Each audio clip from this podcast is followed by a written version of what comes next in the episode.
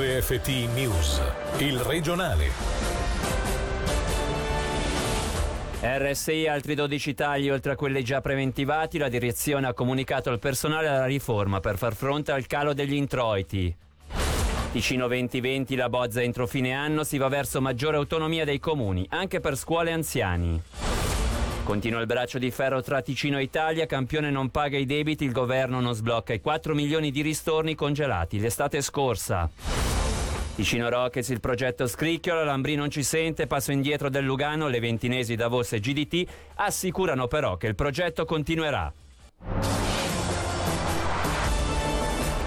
Buonasera dalla redazione, altri 12 posti di lavoro cancellati. La direzione della RSI ha comunicato il nuovo piano di riforma al personale necessario in seguito al calo delle entrate, soprattutto pubblicitarie. I tagli si sommano a quelli del piano R e saranno effettuati entro fine anno. Novità sono annunciate anche nella produzione dei programmi con riprese sempre più automatizzate, preludio di altre misure di risparmio nel settore dei tecnici. Angelo Chiello ha intervistato il direttore della RSI, Maurizio Canetta.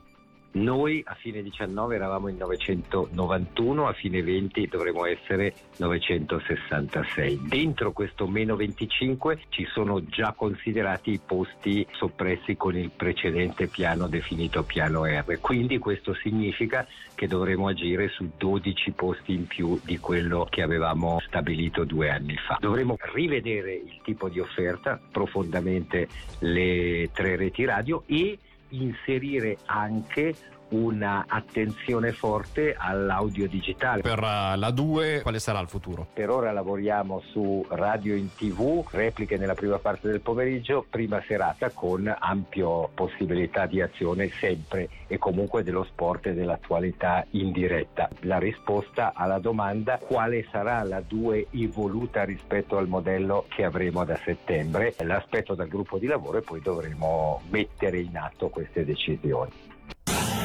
Ticino 2020 rotte le ultime resistenze dei comuni alla riforma. Il recente simposio a livello istituzionale ha lanciato la volata. Entro fine anno sarà presentata la proposta condivisa per cambiare gli equilibri nella ripartizione dei compiti tra cantone e comuni. Dopodiché l'iter prevede una fase di consultazione prima dell'esame di governo e Parlamento. In via di definizione, come ci dice il direttore delle istituzioni Norman Gobbi, anche i temi più spinosi su tutti, l'autonomia comunale per scuola e anziani. Beh, sicuramente dà quello slancio su due dossier importanti. Da un lato c'è per il cantone un ruolo sin qui molto centrale sia nell'ambito dell'educazione per le scuole comunali sia nell'ambito degli anziani, dove nell'ambito dell'educazione degli anziani i comuni hanno richiesto maggiore autonomia non tanto strategica ma quanto esecutiva e questo credo che sia un valore aggiunto. C'è un cantone che definisce le strategie, le politiche più generali ma poi declinate territorialmente i comuni vogliono essere meno spettatori e quindi più attori nel realizzare queste politiche a favore della propria popolazione. Ci sono i comuni che vedono e sono in grado di assumere determinate responsabilità, altri che invece dovranno ancora farlo in maniera consorziata a livello di enti intercomunali. Qui evidentemente c'è la sfida nel sviluppare una politica, quella in ambito degli anziani, in cui il Dipartimento di Sanità e Socialità ha evidenziato come questa sfida è veramente generazionale, visto che il mondo degli anziani diventerà molto importante e anche pesante finanziariamente. Campione d'Italia, il Ticino non scongela i fondi trattenuti, l'enclave non ha infatti ancora saldato i debiti pendenti. La conferma è giunta dal presidente del Consiglio di Stato ticinese Christian Vitta al termine dell'incontro con la deputazione ticinese alle Camere. Sempre d'attualità anche la disdetta dell'accordo sui frontalieri. Sentiamo Angelo Chiello. All'insolvenza dichiarata dall'enclave nel 2018 ha fatto seguito lo stanziamento di 5 milioni e mezzo di euro dal Parlamento italiano, ma la fattura presentata dal Ticino a fine 2019 intorno ai 5 milioni di franchi non è stata ancora pagata. Il governo ticinese quindi non scongela i 4 milioni di franchi dei ristorni dei frontalieri relativi al 2018.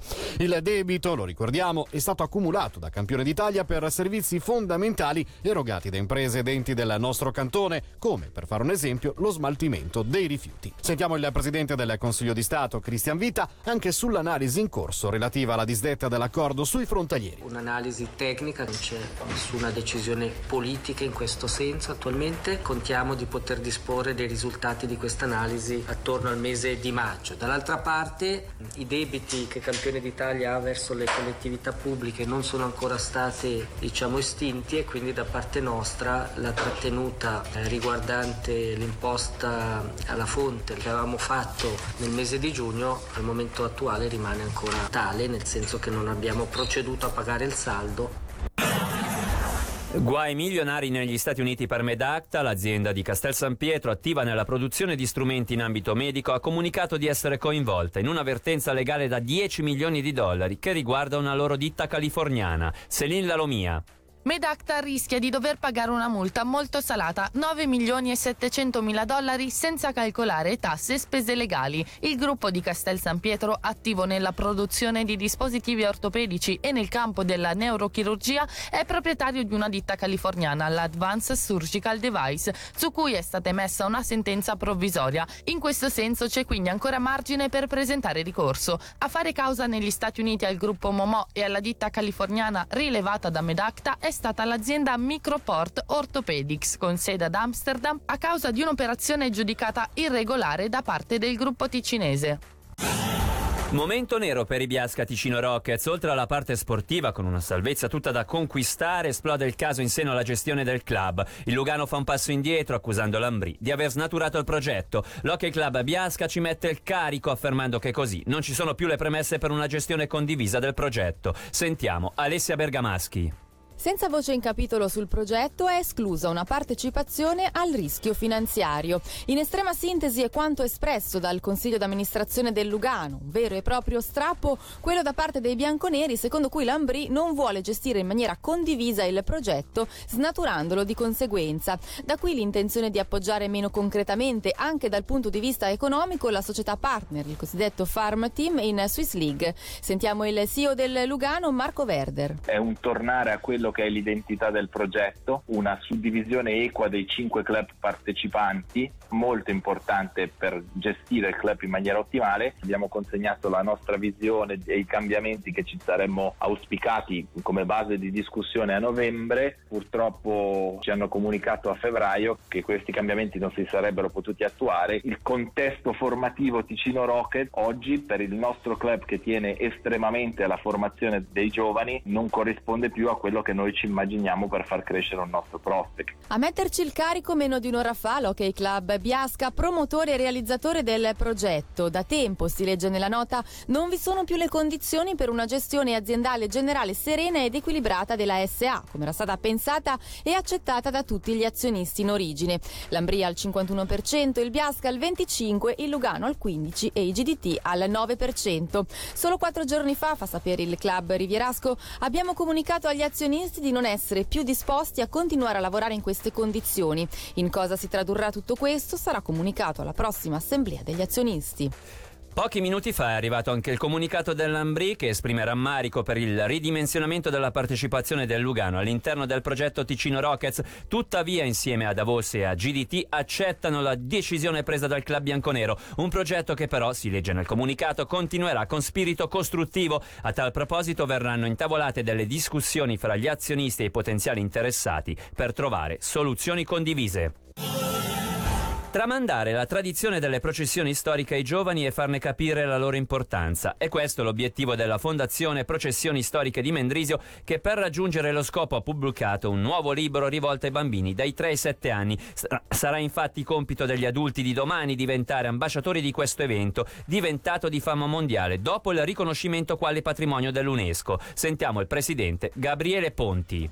Un po' di pressione la sentiamo, anche se l'organizzazione, oserei dire, è sempre stata al top, malgrado tutto sia basato sul volontariato. È chiaro che il riconoscimento UNESCO ha fatto sì che gli occhi del mondo siano rivolti a Mendrisio per questa Pasqua, in special modo. Le processioni hanno avuto un'evoluzione con uh, la civiltà. Le Tre Marie erano tre uomini. Per noi è importantissimo far parlare di processioni storiche durante tutto l'anno. La nostra volontà di divulgare quello che è la tradizione, ovviamente vuol dire coinvolgere le nuove generazioni. Questo lo stiamo facendo con eh, due progetti legati a quello che sono le scuole sia dell'infanzia, sia delle elementari, sia delle medie. Abbiamo offerto un libricino che racconta la storia di una notte e infine vi ricordiamo l'appuntamento con radiogrammi subito dopo il regionale. Questa sera approfondimento dedicato alla sala Snözelen delle scuole elementari di Grono, nata per favorire inclusione e integrazione.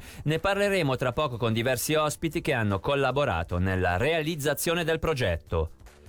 Per oggi l'informazione termina qui, dalla redazione da Davide Maggiori. L'augurio di una buona serata.